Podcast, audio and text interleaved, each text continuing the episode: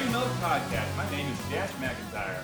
And my name is Adrian Polk, and today we're going to be talking about Trump's poll numbers. So, new poll all the media is talking about today. Uh, Trump is not doing too well. Uh, recent poll uh, talked about in a lot of media has shown that Trump has a 57% disapproval rating, uh, while only 38% approve of Trump. Now, this is kind of interesting for a number of reasons. The first one, uh, once again, Trump, uh, you know, at the end of his first term almost, um, still hasn't, he's been the only first term president to never be above 50%, which is interesting. And he's kind of closing on two thirds disapproval rating. So, what, what's your take on this? Yeah, it's hard to believe that someone could get reelected pretty close to two thirds disapproval. Because he's at what, 58 you said? Or 57 57% disapproval, yeah. Yeah, so 66% would be two thirds of America not approving. Uh, it just seems to suggest, once again, that kind of Joe Biden has just that, like, natural, um, you know, like just the natural Democratic candidate kind of advantage. Mm-hmm. And, uh, you don't see Joe Biden that often. He's doing events, but he doesn't have the ability to kind of capture the attention of the media like Trump does. Mm-hmm. Um, so I mean, like he's it, it. What do you think? Do you think Joe Biden's just kind of coasting to an easy victory landslide right now? Well, at this point, I think the DNC, if I if I were in charge of the DNC, I would try to make the debate as so much that Trump says he's just going to skip it and not have a debate. You know, if Biden is going to win without doing literally anything in front of TV for anyone, you know, maybe what if you try to force Trump to just say I'm not going to do a debate and then just let Biden Trump all the way through? How do you think uh, they would do that? It would be like reverse psychology, where they convince somehow yeah, yeah. in the media messaging to like get him to not want to debate. Yeah, wouldn't that be kind of tactical? Um, since people do have a very, you know, this is one side of something I think that would help Biden, you know, never going out in public, or maybe the flip side, just his staff giving him some kind of whatever drugs Trump is on, like that speed or Adderall yeah. he's taking because uh, you know a lot of people do have some concern that Biden's mental uh, faculties, to say, might be uh, slipping a little bit. But um, you know, at this point, I think there are a lot of people, and maybe that poll indicates that that they would literally vote for any potentially competent human other than Trump. Yeah, um, it is good for Democrats. Obviously, uh, a landslide would be great if Democrats could have kind of like a rising tide in that landslide and then take the Senate for certain. Um, but it's with Biden, yeah, yeah, the Senate will be close. Although polls are looking up in that regard as well. Um, mm-hmm. In terms of the debate, usually the person losing is the one who most wants the debate, and in this mm-hmm. instance, it seems like the person losing right now and probably in a couple months will be Trump. So yeah. I can imagine him really wanting to like go in a debate and just say crazy stuff to throw Biden off his game and make Biden slip up or something, or accuse you know like accuse him of um, being a criminal or accuse Biden of any number of things that you know Trump might just blurt out well, that'd be well, a funny tactic kind of like anyway, right? Dog. What? If Trump is the one who wants the debate, wouldn't that be a funny tactic to goad him into just complaining and crying about it on Twitter all the time? Like, what if the Democrats said, we want the first part of the debate to be both candidates talking about their personal tax returns for 2019? yeah. you know what I mean? Yeah, that is interesting because the media does put on the debates, whereas it used to be like, even like in the 60s and stuff, like it would be interesting like fo- uh, like political groups that would put on the debates whereas now it's all like the cable news media which wants to kind of sensationalize things for ratings yeah. and stuff oh for sure but it would be amazing i mean like and, and you can tell kind of in the format of the debates and i always hate this because the debates especially like in the primaries which we've already seen it's a little bit better when there's just two candidates against each other like in the general mm-hmm. election debates but like when you just have when you only have to talk for 90 seconds and all you have to do if is that. just get through that 90 yeah. seconds. Yeah, or or just give up your time before you're done, which, you know, Biden Biden actually does that a lot. He cuts himself off, self censors when his time is running out in the debate. But like it's just such a terrible medium cuz like what if Joe Biden refused to uh, go into the debate unless Donald Trump um, agreed to have no like moderators uh, or like very little moderation, and it's just instead of having to speak for 60 seconds, 90 seconds on one bite, and then move on to the next with no real cross debate. What if Biden like forced Trump to agree to a debate that um, like they would just have to talk amongst themselves at length. You know, you're, you're not saved by the moderator yeah. cutting you off and changing the subject, but like if you had a healthcare debate, um, it would be pretty entertaining to watch Trump explain himself. You know, just to have to ramble on and on and talk in detail about a topic like that. Well, that's another thing. So that's a that could be another good strategy for Biden. What if they just mandate whoever's putting on the debates that they have a longer form? So instead of like a ninety minute, or minute long uh, response and rebuttal time, what if the Democrats demand that it's a five minute thing? Because Joe Biden can talk for five minutes, right? Um, right. You know, he might slip up here and there just at his like uh, you know old man kind of thinking, but he can talk about these yeah. issues.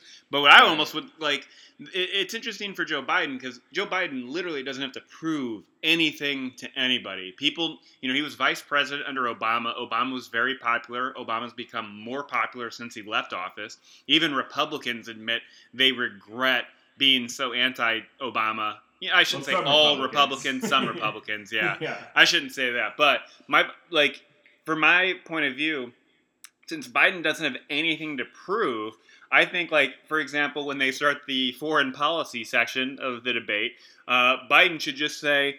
Uh, uh, I'm going to start off by saying that um, I think it was wrong for Trump to betray the Kurds, and I'm going to give all the rest of my time to Trump to try to explain himself why yeah, he betrayed the Kurds. Answer, yeah, yeah, and then just let Trump try to, you know, and that would be an interesting thing too, because if if for some reason Trump, you know, like he didn't do one of the Republican primary debates because he thought they were being unfair or whatever, like what if that was just the conditions that the Democrats uh, mandate for the debate? Long form, you know, three, four, five minute response times discussion.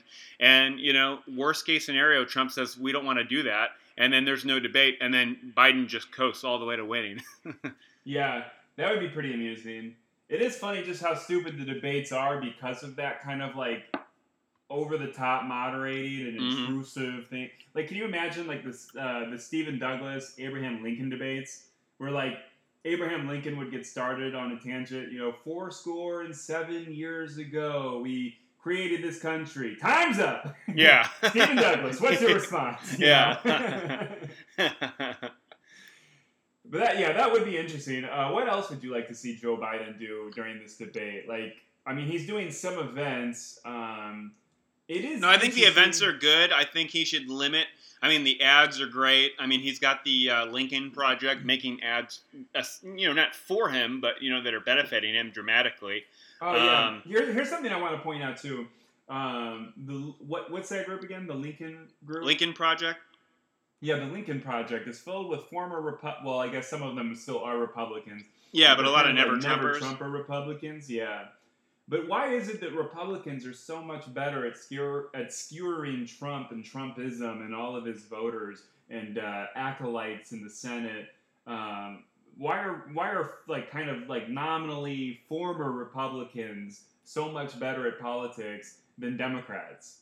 Like, should Joe Biden just give all his campaign money to the uh, Lincoln Project because they're the only ones who do these blistering ads that kind of capture the attention of the media? Yeah, I mean, I don't know. I don't know about giving the money to them, but like, I think they're they're making enough money on their own. Oh, but or hiring them or something.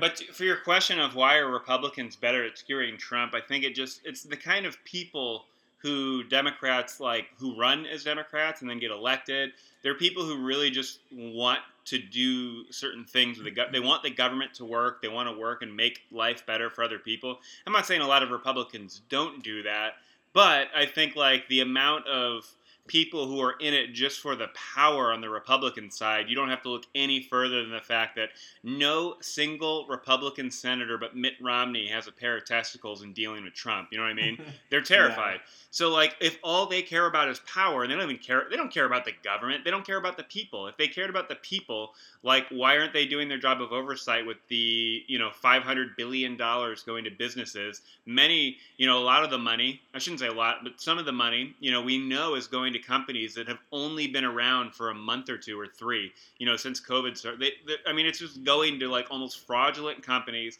to, you know, basically just it's corporate welfare.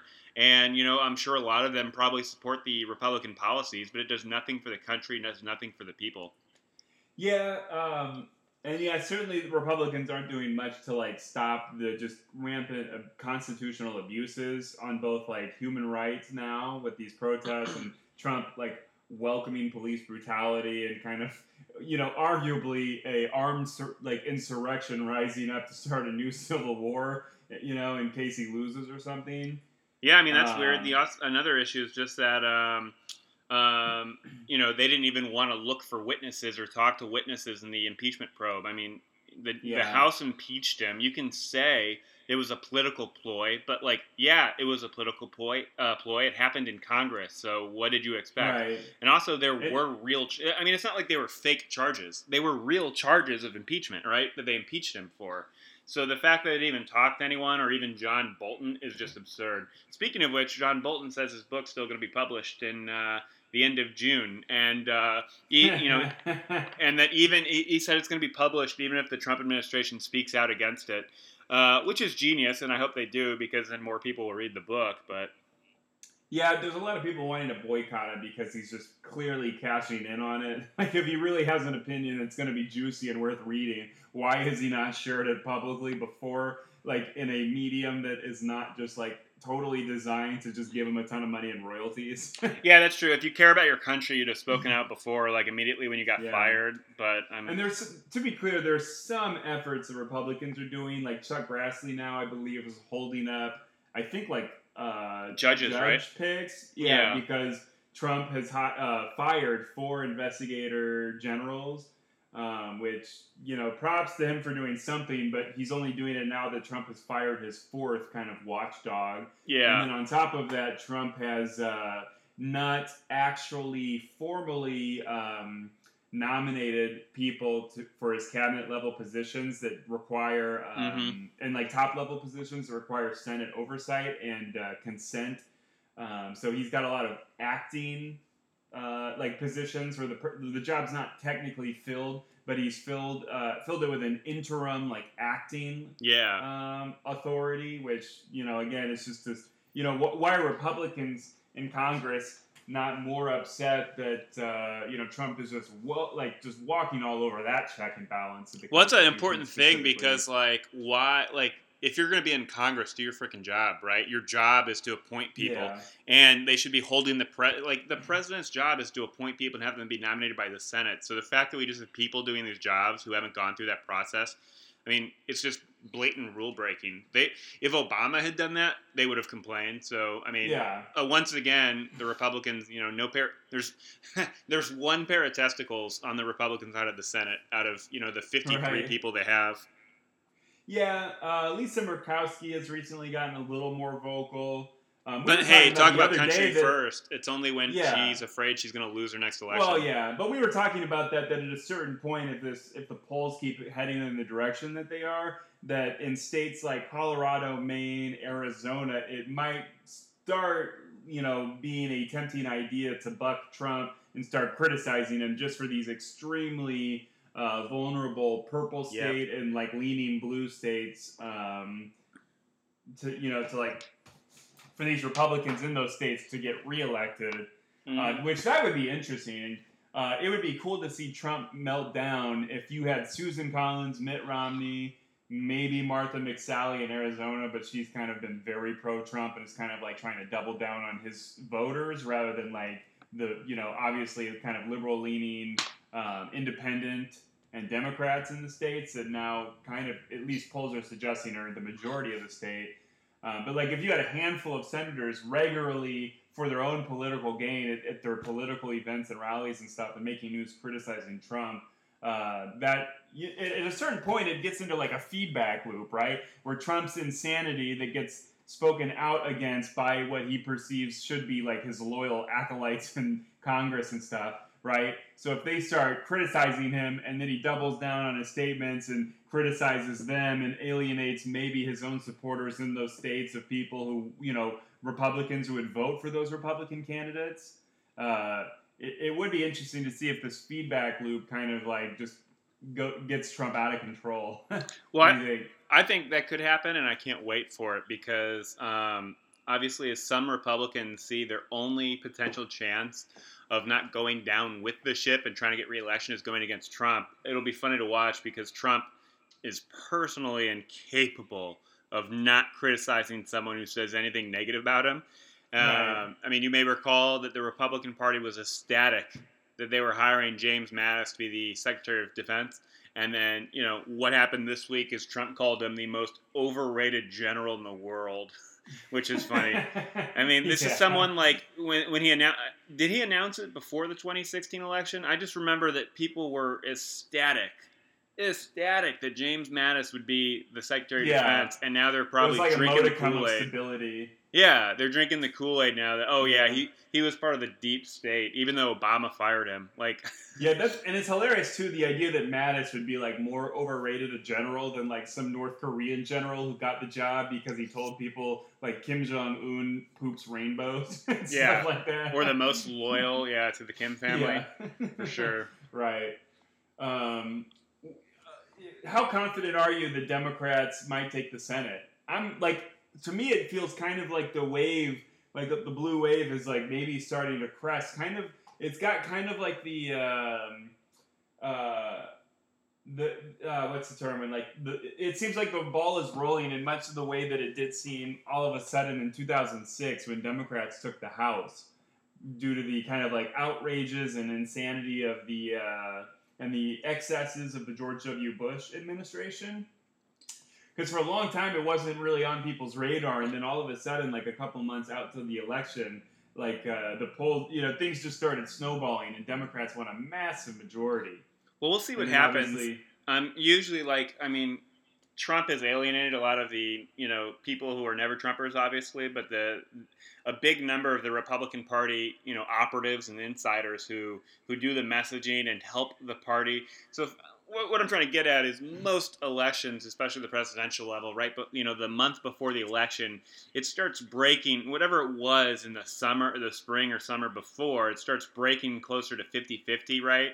Um, but we'll see because Trump is probably the only presidential candidate who's not has no intention of trying to go for that that 51st you know percentage percentile of voters. Right? It, it seems like he's doubling down on his uh, his base and he's gonna you know sink or swim with them. Um, and that's why they're going to such great lengths of not allowing people to do mail-in voting. So I mean, we'll see. I mean, it's hard not to imagine this election being, you know, a, a one-way, uh, you know, blue wave. If in October Trump has still got a 57% disapproval rating, it's hard to imagine people being polled in the weeks before an election.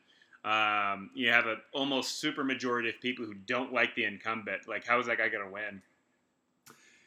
Uh, yeah, definitely. Because I mean, it definitely seems like Republicans, in response, are kind of like doubling down and amplifying their efforts to suppress votes. I, think I mean, we'll have to see too. Are, we'll have to see too because um, you know there's been over hundred thousand people who've died, and you know maybe some of them were Republicans who were a little peeved at the government response, and or and by response I mean epic failure to contain coronavirus and do anything about it. Um, there's got to be people. I mean, the stock market's kind of going back, but like the economy is not going to be good in the next quarter, yeah, most and likely. And real quick, like the stock market bouncing back is just completely divorced from reality. It mm-hmm. makes no sense to believe that the stock market is healthy, other than just maybe the rich, the super rich, are aware that the economy is on the brink and they're just trying to squeeze out as many pennies as possible and not be the one holding the potato when everything goes when shit hits a fan because the the um, the unemployment rate is so it's like unprecedentedly high for like my lifetime certainly. Um, well, it's currently worse than money. the. I mean, the Great Recession, unemployment, people were freaking out when it hit like ten percent. Um, yeah. And it took like months for Obama's team and the, the economy to bring right. those jobs back. But all of the didn't jo- it just come out today that we're officially in a recession? Well, I think, I think no. I saw a headline that like economists have determined that now. Well, yeah, you can make you can kind of forecast and see which way the winds are blowing, but technically, I believe a recession is two separate quarters of negative GDP growth. Now, there's no doubt that this quarter is going to have negative growth, um, and almost certainly the next one will. But um, I mean, it really depends on what coronavirus does when cities start well, opening that, up. that definitionally is a recession then. Because think think about it this way: like we have so many people unemployed and not working. Yeah. The Oh, for economy sure. is kind of sputtering right now. Until the until I think it's like July 25th is when the um, un, the national uh, like the federal unemployment, which was like six hundred dollars or whatever on top of what the states give, which a lot of states don't give much. Like that is going to end in July. At Yeah. the end of July. So if people don't have their jobs and we have another wave of coronavirus because everybody just has to rush back, uh, get a job, be in public and stuff. Like, what do you do then when people don't have money because they blew through their savings and they're, the only thing keeping them afloat was unemployment, and then maybe they still can't go to back go back to work, or maybe they lose their jobs completely because like all these restaurants and uh, maybe movie theaters and insert any kind of uh, uh, like, Discretionary pathway. expense. Yeah, like any any kind of job that can't come back because they've just spent too many months out. Like you know, like all these restaurants, right? You can even if even if everything opens up, but people are still afraid to go out because COVID is still out there. And like restaurants, you know, if they're barely surviving with like you know three fourths or full capacity on busy nights and stuff, what are you going to do when in the best of a second wave or just this kind of like sputtering economy that like at best you can get like one third or maybe one half of your restaurant uh, filled to capacity like on busy nights like you can't pay rent you can't have all the workers you know it's like what are you Well, going to do you own, maybe you own loans and stuff and you just can't pay it back and you're not making enough money to make a profit Well, we'll have to see, right? Because a lot of businesses have gotten money from the government, and a lot of the loans that businesses have gotten stipulate that you can't fire your workers. So, in, in, in theory, when the economy opens up, and there are a lot of states opening up more and more, and we'll see what happens at the end of June. But I mean, if we go into July with um, COVID pandemic quarantines kind of ending, like I have a hunch that Americans are probably in a large degree going to go back to living their life before, like going to restaurants, you know, taking Uber Eats and stuff, getting like uh, you know food delivered to them. I don't think that's going to change. Um, what I do think one of the biggest problems for the economy as far as GDP goes is I think discretionary spending is going to go down for for possibly a number of reasons, and I think one of them is just if anyone comes out of COVID and they went through some of their savings or all of their savings, I think you're going to see a lot of Americans saving more money to either to save for the future uh, because they didn't have any savings before COVID, and or you're going to see people saving because they're trying to get back their level of savings they had before COVID when they had to go into it a little bit, right? So I think maybe I i don't know think- if i necessarily. well, no, well, what I was going to say is I think americans are just going to be all the like so economically frugal and start making great decisions Well, we'll see. But like, I think, I mean, the number of people who buy a new phone this year is probably going to go down, right? Um, Yeah. The people who go on vacations probably going to go down. Um, so, I mean, that's two big industries like tech, right? You're probably not going to buy a big TV this year if you're planning on it. Um, you know, car sales are still, you know, down, but they weren't hurt as bad. So I mean, people. I mean, the economy is still moving, right? I think what we're going to see is a really weird kind of like it'll be like if someone like hit the economy with a baseball bat and like some of it's still okay but then you have a big dent in certain industries and i think we're going to see some of that because i mean you can't deny that a lot of the indexes going up right now are because there are companies like target walmart and uh, amazon that are legitimately making more money right? So their stock price going up makes sense. Whereas maybe a company like apple them going back to their pre-covid highs a little harder to imagine that people are going to buy a $2000 $3000 computer this year or you know buy a new iphone in the second half of this year. So i mean we'll have to just see what it works. But i don't i don't think americans are going to drastically change their lifestyle after this is all said and done with. I think i mean the amount of people who've bought food and ordered it uh, from restaurants especially local restaurants just to support them during covid i mean i don't think people are going to stop doing that. Uh, you know what I mean? Yeah, a little bit. It's kind of a wait and see. Yeah. But um, if things really go bad, though, uh, Trump's kind of like real only hope for this election is The is- economy. is kind of yeah, it's the idea that he got the economy up once and he can do it again. Even though if you look at a map and you look at 2009 when Obama took over, it's basically a 45 degree angle that did not change its trajectory very much at all when Trump took over. Yeah. Uh, Well, the funny thing about Trump is that if you really care about the economy, like the economy, not just the stock market, although the stock market definitely falls in this category, but think of the amount of times Trump has tweeted something and the entire American stock market, and I'm talking like all the big indexes, plummet one, two, or three percent just because Trump tweeted something like about the trade deal, right? Um, Right. So if I mean, there was that point in December going into January, so December 2018, January 2019, you know, when the, the it, it appeared as though the um, um, trade deal with China was faltering, and we had quite a bit of a correction, right? Like it was an you had a lot of stocks going down 10, 15, 20% just because of a couple tweets that Trump had done and the, his failure to make, you know, he, he came in saying I make the best deals, but he's really failed to make any good deals with China, Yeah. right? And now, I mean, this is the funny thing is like Trump talks about making deals. We're at the end of his term. I mean, trade deals, you know, as we've said before, take a long time to make, but they don't take four years to make, right? So Trump has Right. completely failed in that regard. There's really and it's no bad time. scheduling. It's bad. Yeah. It's bad strategizing to be a president and not like plan ahead and kind of time things to really find success like at the end of four years as you're going for reelection. Well, that's another degree of co- incompetence because now, I mean, even if you wanted to make a deal right now, what country, especially like you know, since Trump has called a bunch of the developing mm-hmm. world shithole countries, he's he's tried to you know say we need to screw over China. He says we don't like NATO and you know Europe can suck it, all that stuff. Like, what country is going to make a deal with Trump between now and the election?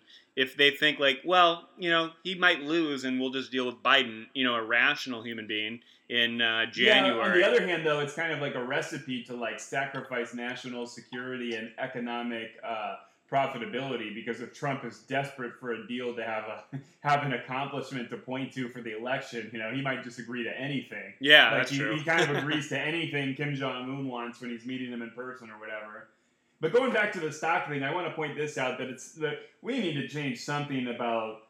I don't know. I don't know what you could do legally, but at the very least, like we need to stop electing presidents that are just wild blowhards. Because it's preposterous to think that we could elect a president that basically just installs an oligarchy that gets rich based on him manipulating the market so, Yeah. You know, like the way Trump will just lie about a Chinese deal breakthrough or whatever to get the Mhm. stock market up. Like you're just inviting an oligarchy to just start profiting handsomely off of like essentially insider trading of the president, like in this case Trump going to Mar-a-Lago and telling his telling rich friends yeah. what he's about to do or say. so that Monday morning they're ready to like go all in on a certain stock, you know. That, I mean, that- we'll see what happens after the election. I mean, the Democrats get control of the Department of Justice and all the other uh, Mm-hmm. parts of the executive federal government, and like, what are they going to see? The memos that they're going to read, the ongoing deals, like especially in the Justice Department. Like, it, imagine the Flynn case, right? So the Flynn case is ongoing. The Department of Justice and Bill Barr have tremendously fucked it up and made it look, you know, made it a, you know, Trump talked about draining the swamp. The Justice Department right now is the biggest swamp in American history.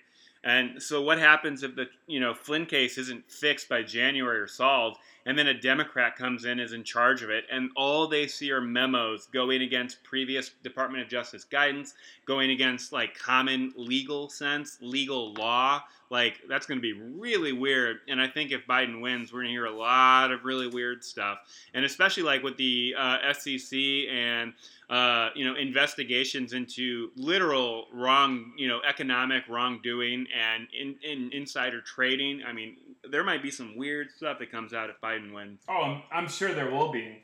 Uh, do you think we should expect for the skies over Washington D.C. to turn black with burning printed out memos? Yeah, and right. burning computer servers. But it's funny because like the Trump administration and their people are so dumb they would probably videotape it and put it on Twitter, not even realizing that they're breaking laws. Like you have people like Trump. Like I remember when he first became president and he was talking about doing things and there were Republicans defending him saying, "Well, he's he's new to this." And it's like, "Well, you still have to know the Constitution." Like the law. yeah, That's the what law. pisses me Everything. too. I was listening to this podcast where some guy was defending Trump and basically saying that Trump means well, but his problem um, that his ideology is not being served by the people he got appointed because Trump is not a career politician and doesn't know a lot of people. So that basically, when Trump became president, he filled the administration and like the giant bureaucracy filled with just suggestions and recommendations that the Republican like National Party uh, Mhm. gave him. So like just people who've been Republicans forever, it's their turn. Who don't maybe didn't support Trump, maybe didn't like him, wouldn't have picked him, and like didn't vote for him in the primary. Voted for him maybe I guess in the general election just to get the job and to have their party in power, but Yeah. they don't really share any of his like ideological beliefs or anything like that. And I just that, it made me mad because like the idea that Trump is not a career politician and picked all these people who would not justify like his beliefs. It's like, well, that's that's textbook incompetence. That's Yeah. textbook bad leadership. That's textbook rationale for him not being president, right? You can't just say, "Oh, we elected the most powerful person in the world, and he got screwed over because he didn't pick the right people who made his agenda work." Well, maybe we shouldn't have picked him if he doesn't know people, if he doesn't know politics, you know? Well, it's funny because he came in saying he knew the best people, he would hire the best Yeah, people, and they would do the most amount of good for Yeah. America. Right. There's always a boast or a promise or a tweet, you know, for any situation. That's hilarious. Yeah. Yeah, that's so true. Um, and even, I mean, like right off the bat, even like someone like Mattis, like we talked about, a lot of Republicans being happy. Like, what does Trump know about Mattis? Trump, you know, Trump will claim he's so good at military and he's better than he knows more than all the generals, but Yeah. you know, he's kind, he's like conspicuously hands off on everything. He's not really saying anything about ISIS or defeating them or plans. Like maybe he'll like the only things he's really like noticeably done in my mind is just like kind of uh, um, incompetent shows of force that net us nothing, like that bombing in. Um, in Syria of that airport where like the Russians gave the Syrians advance warning and all we did was just waste a lot of money blowing up bombs that you know the airport road got fixed like later that day or week Yeah. or whatever and then like you know you could talk about uh, blowing up that didn't he blow up that MOAB like very early the mother of all bombs in Afghanistan or something Uh-huh. over like a giant you know parcel of land that no one in America can point to on a map so like a lot of the things he has done on the military uh, have been kind of like meaningless shows of empty bravado, uh, which I guess in some ways is also a nice thing because you know say what you will about Trump, at least he hasn't actually started a war. He's threatened it a lot. Yeah. you know, a lot of different places around the world. But you know, to his maybe that's you know maybe people writing books about what happened after the fact will write about how like they personally intervened or stopped or hit a memo or didn't Yeah. do some order that he you know. let's let's just say this: What are the odds? Do you think that Trump has issued a nuclear strike, but that some underling did not carry out the order or hit it from the military or something? well, like say, uh, like like thirty percent likelihood that that's happened. I mean, Close yeah. to fifty. What do you think?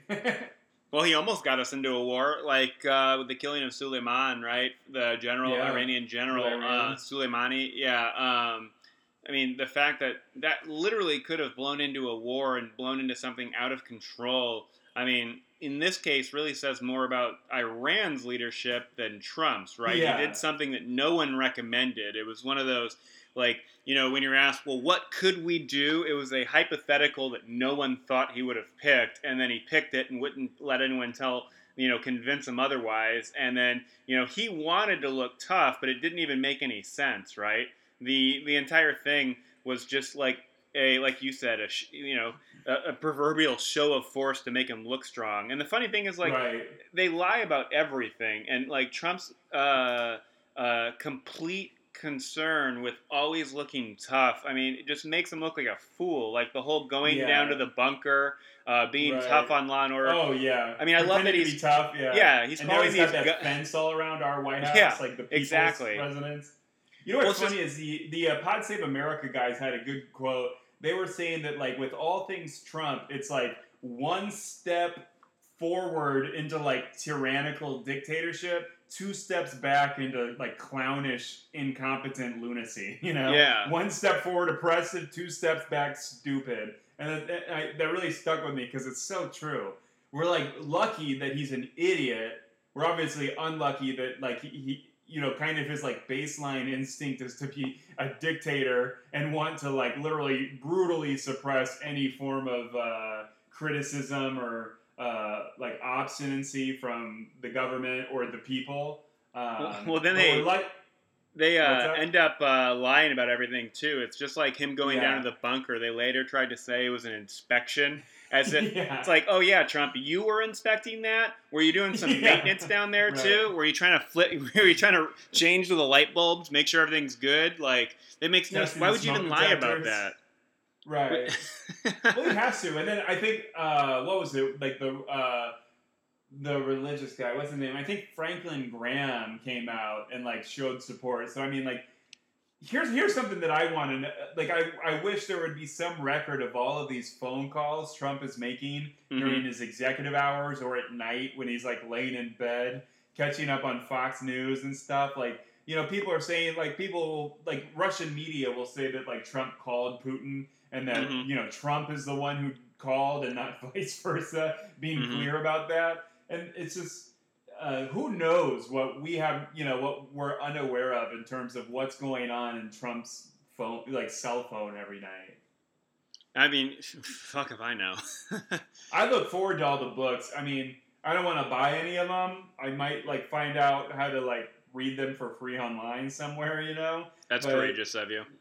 yeah, but like economy. every time, every time, um, like uh, when like uh, Michael Wolff's book Fire and Fury or whatever, and the Bob mm-hmm. Woodward book that came out.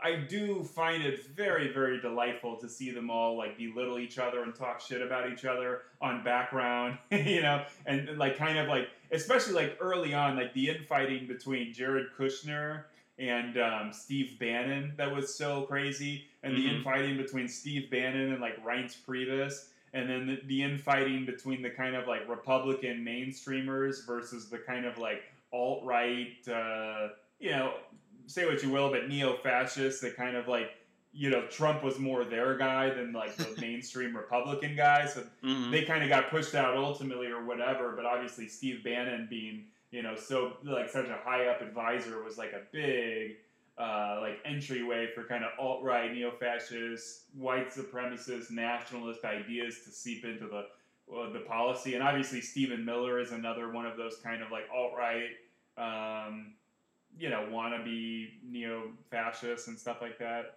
You know, it's easy to use those words, but it's like literally true. There's no other way to put it. Like when you when you talk about Trump's response to like you know like firing all these football players who kneel um, and like you know, calling them son of the son of bitches and stuff. And it's uh, it's just like it, it's purposefully and militantly divisive in a way that just you know we've never had before, and certainly no democracy should idealize. Well, it's funny because the whole thing, the whole argument's dumb. The fact that you're disrespecting the flag and the country by doing that, in my opinion, and I think probably most people would agree, the First Amendment basically says that you can do whatever you want to the flag. You can do whatever you want during the national anthem because that's your right. Like the flag and the national right. anthem represent the United States, and the United States is a country with a constitution. So, like, all of these things literally represent your freedom to do whatever you want. Like, you don't have to say the Pledge of Allegiance. Like, fuck that. It's your right mm-hmm. not to. You know, you don't have to. You don't have right. to ever have an American flag, and if you have one, you can burn it. You also have the yeah. right to not burn it. Like, you don't have to say. And it's annoying too, because like all these small government types, they should love when people mm-hmm. burn the flag and sit down during the Pledge of Allegiance like you want small government, but you at the same time want the government to like literally force you to say I pledge allegiance to the flag or like I don't know, go in prison or be fined or kicked off your you know, fired from your job or whatever in the case of these football players. like how is that small government to say you must worship this piece of cloth that has stars and stripes on it and symbolically represents our country. You must, you know, you cannot disrespect this under any circumstances. Like that's that's an absurd idea of like government overreach and kind of draconian, yeah. uh, you know, like uh, injustice. Well, overreach that you think the same small party, you know, conservative or small country, small government conservatives would approve of. But it's just funny because, like, um, if you think about it, um, in so many ways, all of these issues are just so stupid anyway, right? Um, it's really a, not a political issue per se. Like, yeah, I think the country might be better if everybody did really take pride in the flag and the national anthem. But hey, our country's not great, and I understand it, right? So if you want everyone to take pride in the national anthem, like maybe do something about police brutality. Maybe do something yeah. where you don't have like gross economic inequality and have a political party li- literally just giving money to the rich, right? And it's funny because like it's not just giving money to the rich, you're also taking money from the young, right? The federal government uh, is going to have so less money to play with in their discretionary budget than ever before, right? Because all of our money is going to keep going to interest payments on our debt. So, I mean, not only are you stealing from people now, you're literally stealing any ability of Americans in the future to do things that they want to do, right? And isn't that like, I mean, it's just funny how short sighted and selfish it all is, you know? Yeah. Um, but, you know, who knows what can change uh, if there's a landslide election. It's hard to believe that, I've said this many times, but it's hard to believe that Trump has. Uh, gotten one new net voter, like a single net voter. It just seems like like everything he does, he probably loses a hundred or a thousand voters every day, right? Like across the country, of our 120 some odd million voters, yeah, you know, people who actually vote, he's got to be losing like a thousand every day. Yeah, in a right? country of 328 million people, like every day, if you lose like a thousand voters, but you know it'll add up. Yeah, I kind of thought, I honestly thought like last year that Trump might not want to run for reelection. I thought that he might be able to read the room, see the polls, yeah. um, and yeah. that he might, like, I thought it would be so much better for his ego to just claim, you know what, I've done so much, I'm the most successful president ever, I'm going to quit here and rest my case, you know, blah, blah, blah, and just make excuses. But I, I legitimately thought, like, he, like, why, I mean, I guess his idea is just to become like a dictator and start having like this secret Bill Barr Justice Department police force with no badge numbers or insignia or like yeah. uh, public reason why they're out in the streets, you know, like armed and ready with like riot gear. Mm-hmm. But like, you know, I guess that's one route he can take, but I don't think it's the best route. And certainly it would be better for his ego to not lose the election by a lot and then have to just accuse Democrats of like busing in 10 million Mexicans to come to our cities, vote, and then go back to Mexico. Like, uh, I believe he did that in 2016. He claimed that, right? Well, that's one of those things. It's like I wonder if there's been so many crimes behind the scenes and things like. I mean, first off, there's been crimes that aren't behind the scenes. Like everyone has seen it. That's why he got impeached. Um, but there's yeah, got to be a real lot quick, more obstruction stuff. of justice, yeah. emoluments clause violations, yeah. campaign finance, endless lying, obstruction, perjury, intimidation and witness intimidation, extortion for personal gain with your public position like you yeah. can just go on and on. well, I mean, if all those people at the top know this stuff has been going on and they're afraid a Democrats will come in and, and you know take over the Justice Department and start you know turning it on them. I mean, it's like you know the you know the upper Nazi command couldn't just like kill Hitler and say our bad allies. Hey, look, we got Hitler. Everything's cool now, right? Like they still committed crimes, right? So I mean, like. Right um, not to compare them to the Nazis or anything, but like if all those people are complicit in this stuff, they're probably hoping to get a pardon from Trump too. So we'll see what happens if, if Biden wins. It'll be really interesting to see how many pardons come out the door with them. Oh, I'm sure there will be so many pardons. And what we're going to see is we're probably going to see Trump's probably going to say the media is so unfair. Democrats hate me for no reason, even though I'm the greatest president ever. So I'm just going to proactively impeach myself so they can't they can't make up more lies about me. And we'll finally see if a president can uh, impeach himself or not impeach himself. I mean, uh, uh, uh, pardon himself because yeah. um, really the fact even then it's like this isn't the state of New York probably just waiting with a bunch of sealed envelopes filled. Well, that's with, the funny uh, thing is he can yeah he can pardon himself for any crimes committed by the uh, federal government, but he can't be free from a state government or yeah. the civil litigation. You know, um, I'm sure there might be some of that too. Yeah. Um, so talking about like the Democratic Senate um, what do you think? What's your favorite state to watch? Which do you think Democrats have the best chance to take? For the Senate? Yeah. Well, uh, I like that uh, astronaut who's running in Arizona. I think uh, he would Mark be. Kelly. Yeah, I think he. I mean, talk about just someone who would be good to have in the Senate, right? Let's have an astronaut who, um, you know, has really advanced science degrees and, you know, is clearly a smart guy. Um, like putting someone in the Senate just like that, who's not just a partisan hack, I think is a good idea. And and I would say that about like take a Republican who's not a partisan hack, but like let's say if there's a Republican who is an astronaut and like a veteran and with a bunch of advanced degrees, you know, and and maybe wasn't worth thirty million dollars, like I would I would approve of that kind of person being in the Senate too, you know.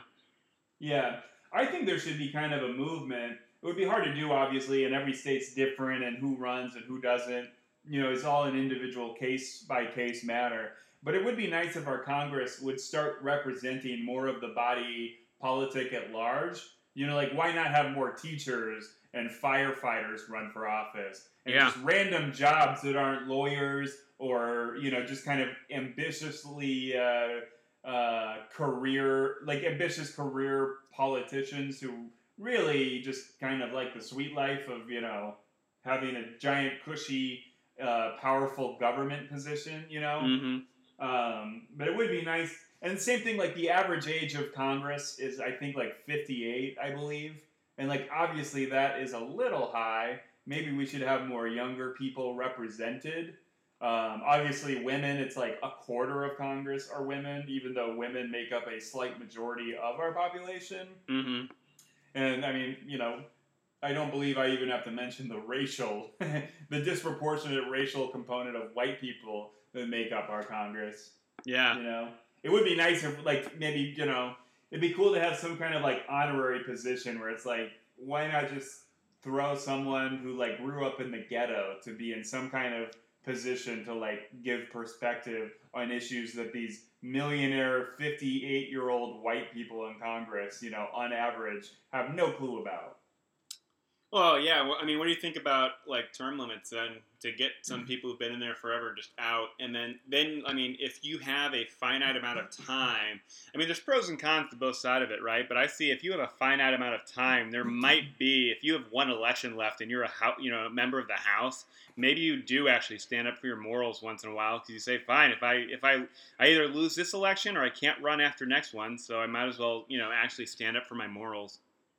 Yeah i'm conflicted on that. I don't know what to believe because i've heard very convincing arguments that when you reverse term limit or when you actually make term limits that it actually invites more corruption because now you have people that aren't really experienced and then they get into a giant body of congress that you know you have or tr- like you know make the experience just generally go from like half to like one third or something because with like I- i've seen some studies that are maybe not studies but ideas that have like kind of considered the idea that when you actually get some of that maverick politicking when you have some guy that's been elected for like 25 years and will be reelected again no matter what so it's almost like being a tenured professor where you can do weird stuff and what you think is really important in a way that you're you know if you're you have that incumbency rate you're you know um, you're kind of more secure to do things versus like if if there's term limits and every senator and representative can only serve like six or eight years or whatever it is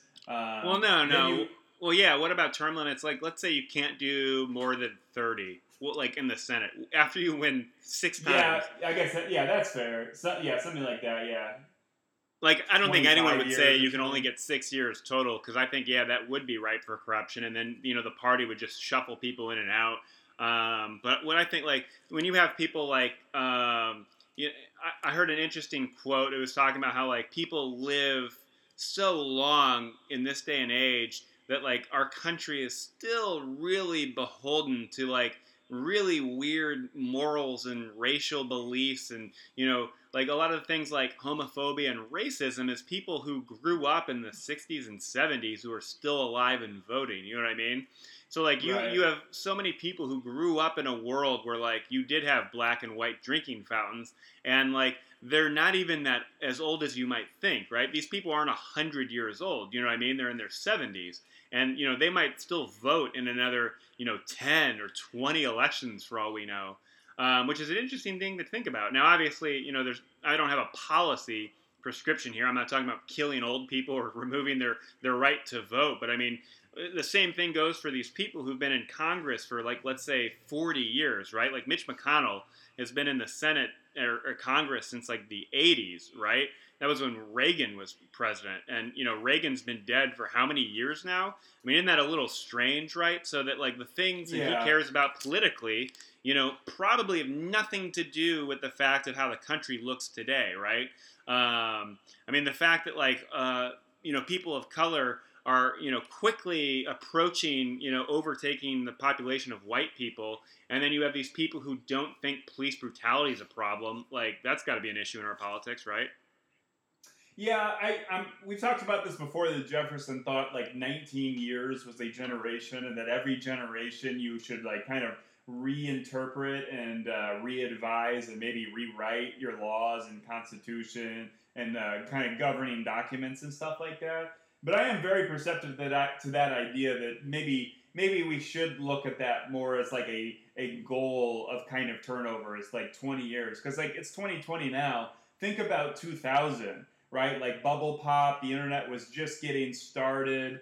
Um, like Y2K, um, like global warming was just kind of entering its kind of acceptance in uh, culture, even from people who are like receptive to the idea of like helping Earth. Like just 20 years ago, it, like that's such a different time, right? Pre 9 11. Like, Yeah. why should we be still governing things accordingly, you know, to like, like, you know, why should Congress be much the same? or maybe not much the same, but you know, certainly it's uh yeah, you you know what I'm trying to say? that was Yeah. very articulate, but well i mean just think of it this way too like imagine like AOC getting elected in 2018 right um, imagine her like doing a couple more terms in the House, and then she, you know, let's say Chuck Schumer retires, and then she becomes New York senator, right? And then Right. imagine AOC like still being a senator in 2050. You know what I mean? Like 30 years from now, or 2060. You know what I mean? Like as a Right. 73, 74, 75 year old, uh, you know, senator who's been in Congress since 2018. Isn't that a little strange? Um, now, Yeah. you know, there's pros and cons, but like, I don't know. I just think like, uh, you know, when the country is already so slow to change politically, just and, and then you the fact that you have like, you know, I don't know even what I'm saying here, but like you have like an issue as contentious as any of the issues we have today, and like well, imagine one, that same issue. Quick. What about like internet internet privacy and stuff? Yeah. What the fuck is like Chuck Grassley? You know, and Yeah. some of these other dinosaurs, like in, in the Senate and the House, like what do they understand about like contemporary internet culture and uh, practices and methods and businesses and stuff like that? Like, Yeah. I mean, yeah, you can hold hearings and stuff like that, but I mean, just and think about too, like let's say let's say a state has two senators that are both like seventy eight years old, right? hmm Now theoretically, you they could both retire in the same year and both be replaced by two 35 year olds. Now, now when you look at a change like that of two senators from you know 80 years old to 35 years old, that state now is basically an entirely different state in terms of its Senate representation, don't you think? Oh to yeah. have that like literally 45 year like gap just completely uh, kind of skipped over. Yeah. And granted, obviously, that's the future of America is a bunch of 35 year olds, you know, as these 80 year olds are dying, uh, you know, just natural deaths according to uh, the mortality of the human race. Uh, but I, I definitely think that that, like, it should be a goal that we look at some of these, like, median things, like the median age of America, the median income, the median education level, and we should be uh, idealistically more governed by people closer to the median of all of these things rather than being governed by what is increasingly becoming like a hyper minority of like really old, really rich, really white Christian men, essentially. You know, the like the country just should not uh, look so much like a uh, like a boys uh, gentlemen's club, like golf club from like the 1960s or something. You know. Yeah, I mean that's a good point. Um, one way to, another way I just thought of thinking of it is like think of what decade all our presidents have been born in, right? So you know, from George H.W. Bush, well, I should say from Reagan to George H.W. Bush, they were the early 1900s, right? But then you have Yeah. Bill Clinton and George W. Bush, you know, 16 years of presidents who were born in the 1940s, right? Then you have Obama, uh, eight years of Obama, who's born in the 60s. And now with Trump, we go back to someone who was born in the 40s. Like, isn't that a little weird? That we have a, the next president was born, you know, some 20 years before the, the president before him, who was there for eight years.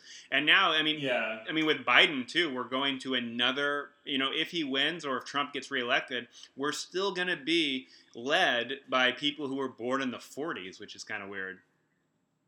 Yeah, and you look at like the Speaker of the House, Nancy Pelosi, I think is 80. Mitch Mm-hmm. McConnell is like 79. Yeah, Joe Biden's 78. Trump is like what 75, six or something. Yeah, Chuck Schumer, 69. main- Yeah, the main competitor to Joe Biden was like 78 years old or whatever, like Bernie is. Yeah. 74, whatever he is. Um, it's really weird. Like, Like, do you think it's like a fluke that it happened like this, or is this like a systemic thing? Uh, I guess Obama was kind of an outlier. Like the last time it was a major generational change was Bill Clinton, Yeah. right? Because you went from like kind of like the World War II generation to the baby gen- baby boomer generation. Yeah. But again, it's like our, our politics and just the way power and money and influence accrues. Like it's just white, old, rich, white people, you know. Yeah. But uh, Anyway, yeah. Um, any any we're we're almost at an hour now. Uh, any more thoughts on Trump and his polls and things like that? We've Well- gone a little bit of a rabbit hole, but Well, I mean, Yeah, it's kind of funny. ideas. So Trump is really doubling down on tackling, you know, the military people. He's ridiculed uh, Colin Powell after Colin Powell said he'd vote for uh, Yeah. Biden, which is kind of funny. right. Um, and George W. Bush said it too, I believe. I think he was saying something. Oh, really? I mean, I, what I can't wait for is like the October surprise is that the the Lincoln Group and um, the Lincoln Project, I should say, and then like all like Michael Cohen has a book coming out. Like that can't be good for you know American Yeah, voters are myopic, but I hope like Michael Cohen's book comes out like a week before the election because like people remember stuff for a week before they start to forget political things. I mean, Michael Cohen's Yeah. probably got some juicy tidbits about stuff Trump's done since he was the Well, I mean, Trump supporters just think Michael Cohen's lying and he's just doing it for money and self uh, Oh, well, Biden's- now. there's 43% of the voters who Biden's not going to get by any means, but it's at like 6% of um, uh, independents in the middle, right? That can really Right. swing the election big.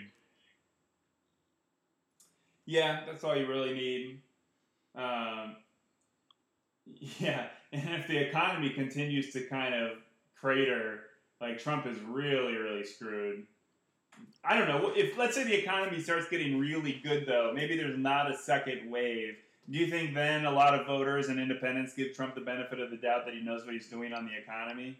Well, I, I'm not sure that there won't be like a second wave of COVID, if that's what you mean. I think I think there is going to be a second wave of COVID. It's almost like unavoidable, right? You have a lot of people who are going to go back out into public, and like it's going to happen. And I think that's just going to be an easy target for Biden to keep hitting Trump on because Trump is going to, you know, Trump at some point when they start opening up is going to say, mm-hmm. "We did it, we beat, or I did it, I beat COVID. You're welcome." And then like we're going to have that second wave, and it's going to make him look really bad, just like everything else he tweets. Yeah. I also think it's stupid that first off Trump gets that kind of like net positive grade on the economy. I think voters tell pollsters still to this day that like they trust Trump more with the economy, which I think is just completely undeserved. It's preposterous. Like his whole business career was filled with fraud and lawsuits cheating and people. like criminal yeah cheating people um like he's done no major trade deals he hasn't done anything he's ripped up a bunch of like international treaties and deals that have made us less secure stable respected and loved around the world like it just makes no sense that trump gets positive grades yeah, but i mean i guess just the average american voter doesn't really read the news every day like well, we it, do, you know? it really doesn't make sense why people like think Trump is smart. To me, that is the the most transparent thing in the world that Trump is just not smart. When you hear him talk, I don't see how Yeah. people hear that. Like when you talked about like the couple hundred or thousand voters he loses a day, I have to imagine that every time people go hear him talk in public, there has to be some people who just go, "Oh God, like, oh man, I've made a mistake." this guy's like a right. like if you don't watch like CNN or any of the other like maybe you only watch Fox News, but if you go hear him talk, like I, I like to I, I like to hope that there are some people, rational people, who go there and just think to themselves like, what is this man talking about? Holy cow! Yeah. Or see his like full interviews on Fox News. Yeah. Like, how do you watch those? And I- it's I don't know. It's we- we're at the weird point where it's basic. It's I've written about this, but it's almost like Republicans have like warped their brains because like Bill Clinton was largely good and they tried to ruin him and were unsuccessful. And then W. Bush got elected and basically ruined everything and squandered like the massive opportunity to be like a wildly transformative, like amazing president after 9/11 and stuff, and squandered it with terrible foreign policy decisions and Squandered stuff. the budget surplus. Right. And so even in 2006, 2007, and 8, where you have like 30% of Republicans that it's like the same thing with Trump. There's a certain uh, percentage of Republicans who will just never believe or say anything bad about a Republican president. Yeah. And then in between Bush and Trump being bad, but like always being touted as brilliant, you had Obama, who was an actually good, calm, uh, u- like uh, unifying leader who just got no respect. And so it's like this, it's this weird th- paradigm where it's like thinking Clinton was te- like the worst ever, thinking Bush was the best ever, thinking Obama was the worst ever, and Trump is the best ever. Like all of the loops you've had to do to excuse all of their Yeah. like obvious scandals and crimes and just like terrible decisions and like thinking processes. Uh, like it really has just devolved into like a cultural persecution complex where now it's like just Trump is on your side and the Democrats are so bad that you will willfully tell pollsters that you would rather Russia like take control than Democrats get you know electoral power. It, Yeah, it's just, it's literally a persecution complex like with a within a cultural uh, frame of mind. Or the fact that you'd rather uh, that if, if Trump had said it was important to do it, you would be okay with postponing the 2020 election. Yeah, I mean, that but makes then, no but then again, you get a Democratic president that comes in and says any of these things that Trump has said, and you get, you know, suddenly the small government type uh, zealots remember, oh yeah, I'm for small government, and now we have a Democratic president. and I hate this. Yeah. right. Oh well. Uh, I mean, you mentioned what was the idea you mentioned a while ago? You were saying that like Biden should Biden's campaign should just like t- have an account where they tweet out a lot of the crazy shit that Trump has tweeted and see how Republicans respond to it. Oh, You yeah. know, all Yeah. he did is change the name or whatever, and just see how yeah. like completely flip floppity floppity uh, flip floppedly they respond to it. Yeah, the the Bi- I think the Biden campaign, if they win, they should make the White House Twitter account just repeat everything Trump said on that day. Like they shouldn't flood the airwaves because that'd be just obnoxious, like Trump is. But what they should do is just take one tweet that Trump posted every day on that day in his presidency and just flip it around. So if it's about the the crooked media, they should just make it about Fox News. If it's about Obama, they should just make it about Trump. You know what I mean? And it would just it would be comedy. Yeah. It would be so funny. And then you'd have like Maybe Fox, we should do that. yeah, Maybe we should start an account and do that just for fun. it would be fun. Um, yeah, because like li- the way Trump, like it's so dumb. Like to believe that Obama was divisive and Trump is this great unifier is like just perfect proof you're racist and an idiot. Because like Trump uses his Twitter to like just call out liberal states of being filled with like enemies of the state and horrible, the worst people, subhuman people. like, can you imagine Obama like saying Alabama is filled with a bunch of dumb fuck hillbillies that sh- you know that shouldn't have any like that should barely be in America or be considered humans? Well, no, you no, can but see Trump, that. Trump You- gets away with that. Yeah, you can see that because uh, Republican and Trump supporters still put deplorable on their like gear. You know, Yeah. they, they brag about being deplorable because they were so offended that Hillary Clinton would say that. Yeah, it's actually present now. Remember when uh, Obama said that people cling to guns and Bibles? now you, I, I think you can clearly see the clinging to guns right now going on with all this uh, like COVID stuff in these democratic states doing these quarantines. You know? Well, and Trump's clinging to the Bible for that Oh, photo yeah. op. Yeah. right. Coming out of the base, the, the basement uh, bunker of the White House. Well, you know what's Man, funny poor is Trump. Can you imagine how sad it must have been for him to just, you know, take time out of his day for that routine uh, fire alarm test down in the bunker, and then to come up and see all these protesters? Well, that's the funny thing is Biden said that, uh, or someone was saying that uh, when Obama was president, he never went in the bunker, and he said that if he ever had to, he'd probably just send the vice president up there in case something went wrong, but that he would want to stay with the people in a in a true disaster, which really just tells you the the degree of difference between him and Trump, right? Because Yeah. Trump. Trump was in no danger, right? I mean, at all. There were protesters outside, but the Secret Service has a lot of guns. Uh, you know, they will shoot people trying to storm into the White House. Uh, you know, they probably won't if it's a couple individuals, but like there are like tanks nearby. Like there is a military presence nearby just in case, right? Trump is Right. not in danger sitting in the White House. So the fact that he had to go to the bunker, even if like they were warning him to, like I can't like. I mean, think of like the breakup of the Soviet Union and. um Boris Yeltsin became famous because he, you know, had a chance to escape um, and hide when he was surrounded by those protesters outside of the uh, like the diplomat building he was, and then you know he became famous for going out with the protesters and getting on top of that tank, and then you flip that like you know what say what you will about Boris Yeltsin, but that really catapulted his career in ways that you know Trump hasn't seen. But Trump, you know, instead of doing that, Trump went down into a bunker. Like that's just you know Yeah. it- it- just politicking 101, right? If you have the chance to do something crazy like and get the support of the people like that, most politicians you would think would try to do that, but Trump went and hid in a bunker. Yeah.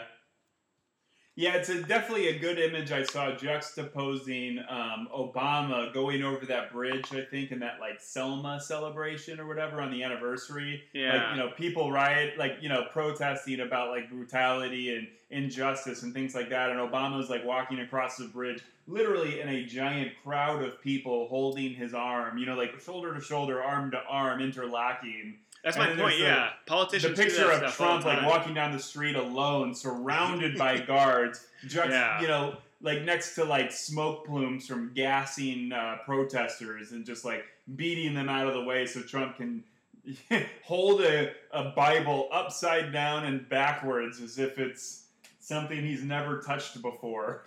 you know? Well, Donald Trump is trying to take like the uh, the the office's Michael Scott kind of approach to leadership, right? Saying that I want people to be terrified of how much they love me. and it's like, yeah, what a dumb. right. oh yeah. gosh. Well, I think uh, yeah, that's I a good we're, point for now. solid. Yeah. Yeah. All right, everybody. Thanks for listening to Brain Milk Podcast. My name is Dash McIntyre. And I'm Adrian Polk. Follow us on the Halfway Post and on Twitter. Yep. Uh, enjoy the guitar solo.